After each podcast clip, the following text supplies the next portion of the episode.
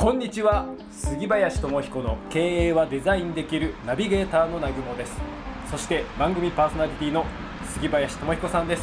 今日もよろしくお願いいたします。はいよろしくお願いします。さあ、えー今週ははい。2023年初のデザイン経営の成功事例ということで進めていきたいと思います。一発目ですね。そうなんです、うん。一発目に何を語っていただけるのか。そうですね。2023年、うん、今年と来年でいろんなこう事業が世の中芽が出てくる年だなって読んまあちょっとこう思ってるんですけど私自身は。はい。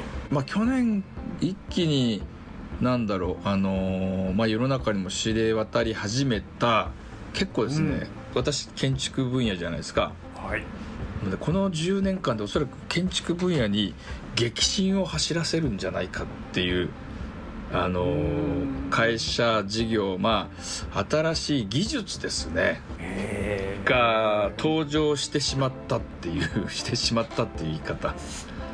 えそれは何なんでしょうか？じゃあはい。とても気になるんですが、中村さん知ってます？あみリスナーの皆さんも意外に知っている人まだちょっと少ないと思う。今年ガーって認知度上がると思うんですけど、はい。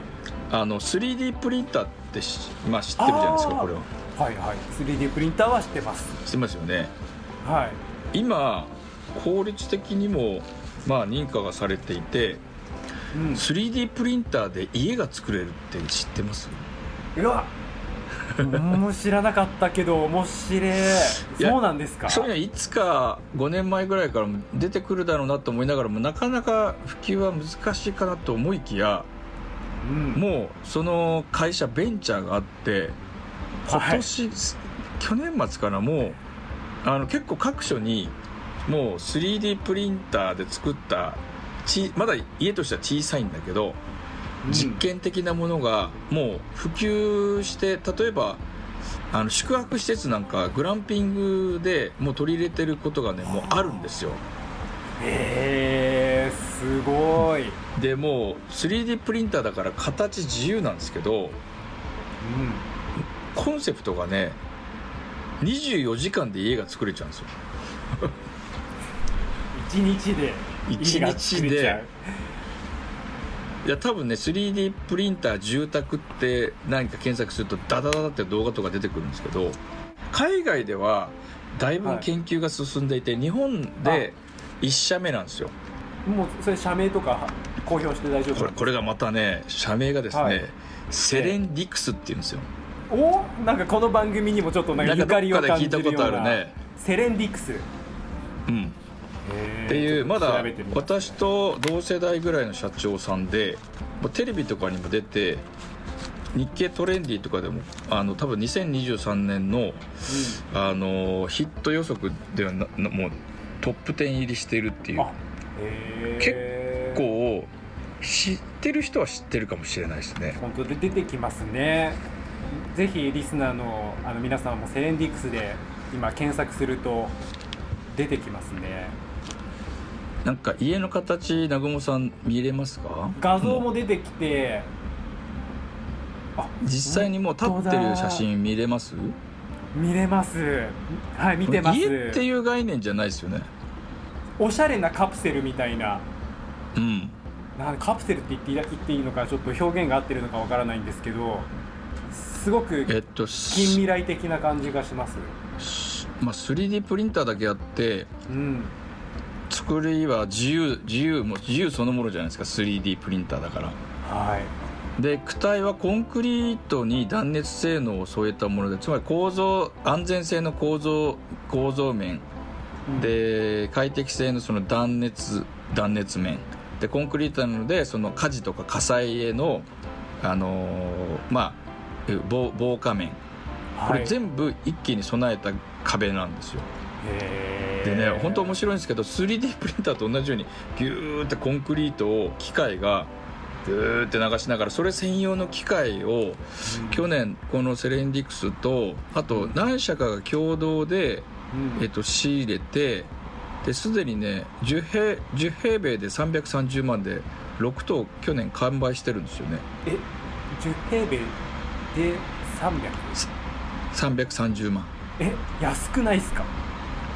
まあでもまだねえっと、10平米ということは、はい。だい。たい家一軒100平米30坪とすると3000万なんですけどだけどこうはいいう空間が作れるかっていうと普通の建築、うん。いわゆる建築分野の技術では不可能なんですよ。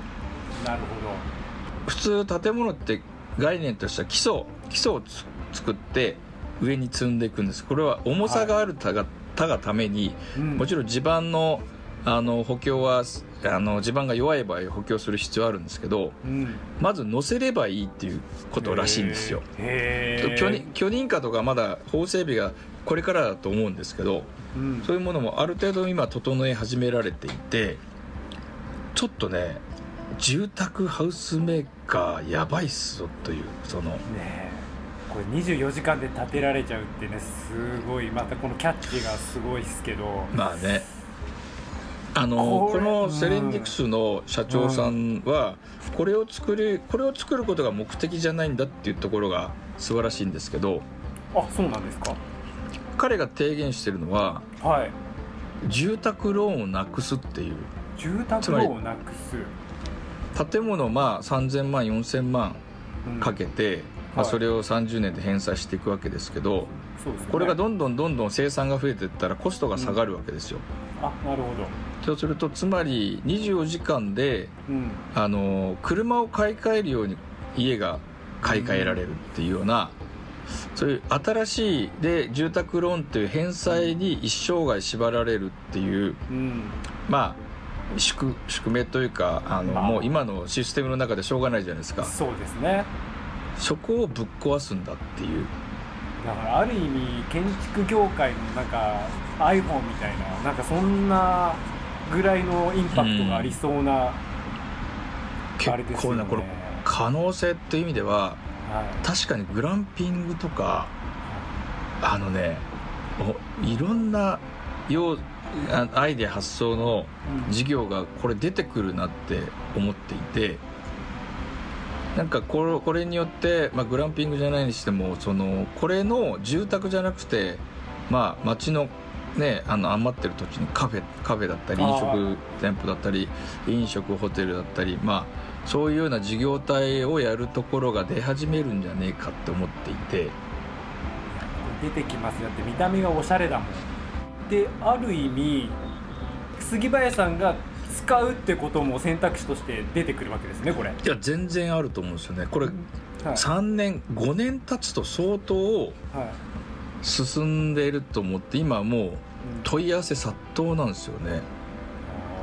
でこの手のこの手のベンチャーがうん。おそらくこの、まあ、セレンディクスさんどれくらいの規模感で、まあ、数字的なものはちょっとあの出てこないんだけどあのおそらくいろんな企業からあの資金付けがもう一気に来るような気がするんですよ。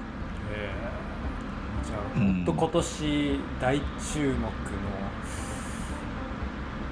ことですね。今年とかねまあこれからねこれからうん。業界が変わって今あれなんですよ。あの建築費の高騰が止まらないんですけどこれ人いらないじゃないですか。これ建築費のもちろん中身って材料と人件費っていう2種類でで、の構成なんですけど、うん。これ人ゼロなので基本は。もちろんセセッティングしたりっていう技術者はいるけど、うん。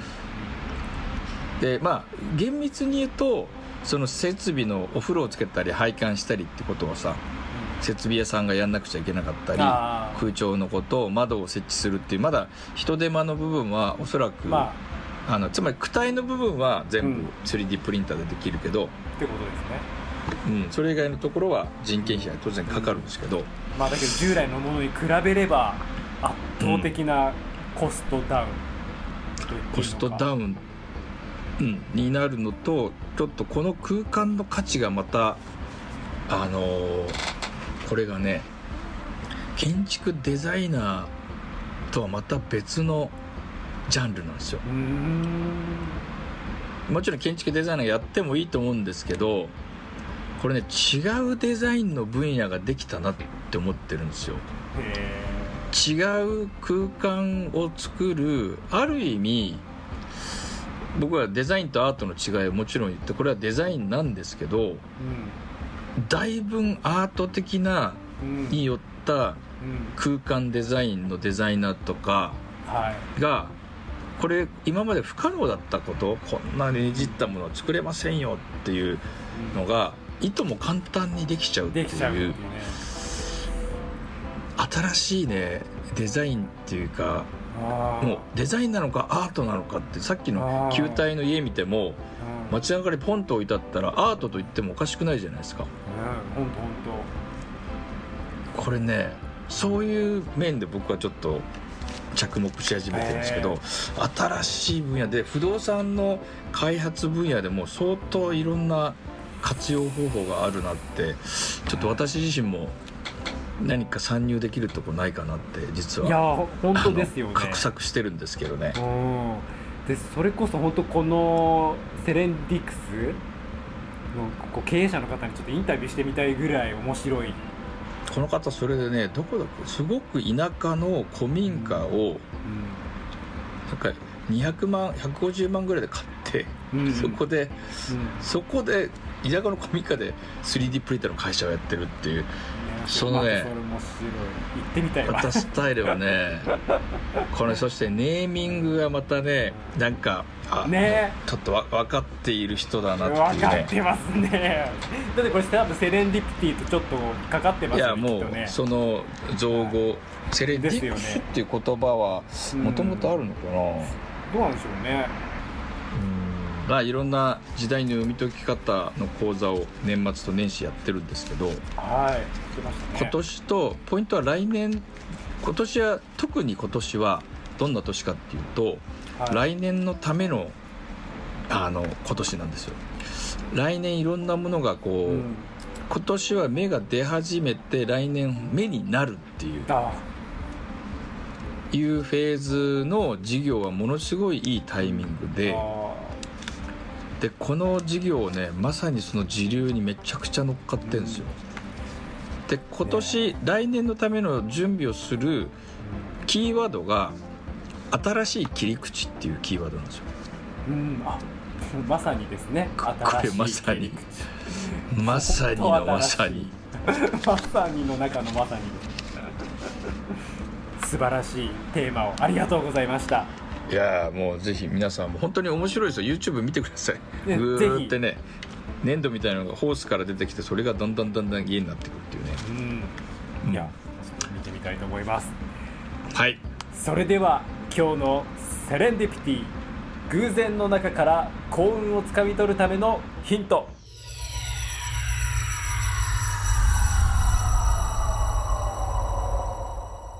新しい価値は遠いとこにある。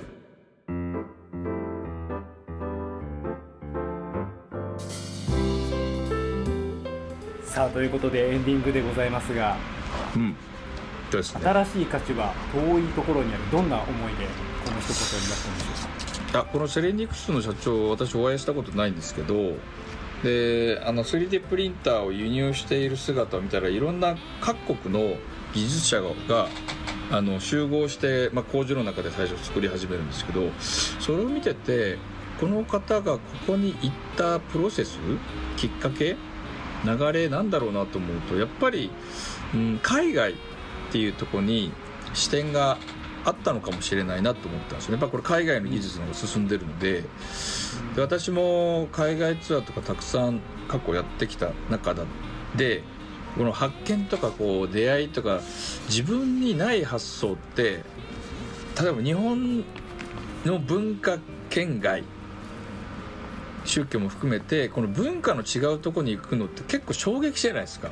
そうですねまあねヨーロッパアメリカだけじゃなくてもうアフリカとか南米っていうのはそれこそメキシコとかも行きましたけど全然なんていうんですかね生活習慣も違えばもちろん考え方宗教も違えばこれね違い大きな違いに出会うってものすごい価値だなと思うんですよ。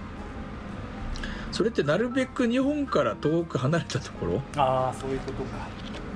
にたくさんあるというかまあ向こ向こうの方からすれば日本も遠い国なんですけどっていうところに行か行けないにしてもそういう意識そういう人、うん、そういう各国から日本に来てる方もいるじゃないですか。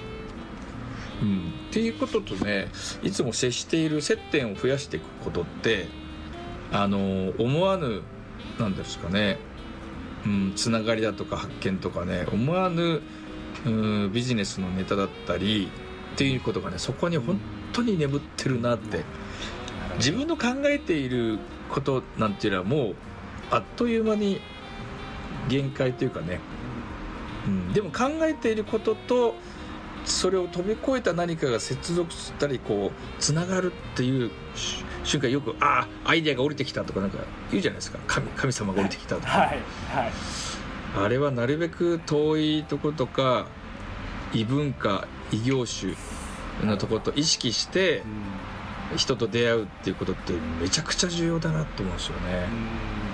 なるほど。いやいつかセレンディクスのちょっと社長、なんとかゲストに呼べ呼ぼうと今年なんとかして呼んでみようかな。会いにそうですね。ある意味なんか今年の一つのなんだろう、うん、うん、いいですね。そういう出会い、うん、こういうちょっと新しい、うん、ベンチャー的な取り組みをしている社長の、インタビュー的なところも新しく、新しい切り口で番組にちょっと踏み込んでみましょうか、とてもいいと思います。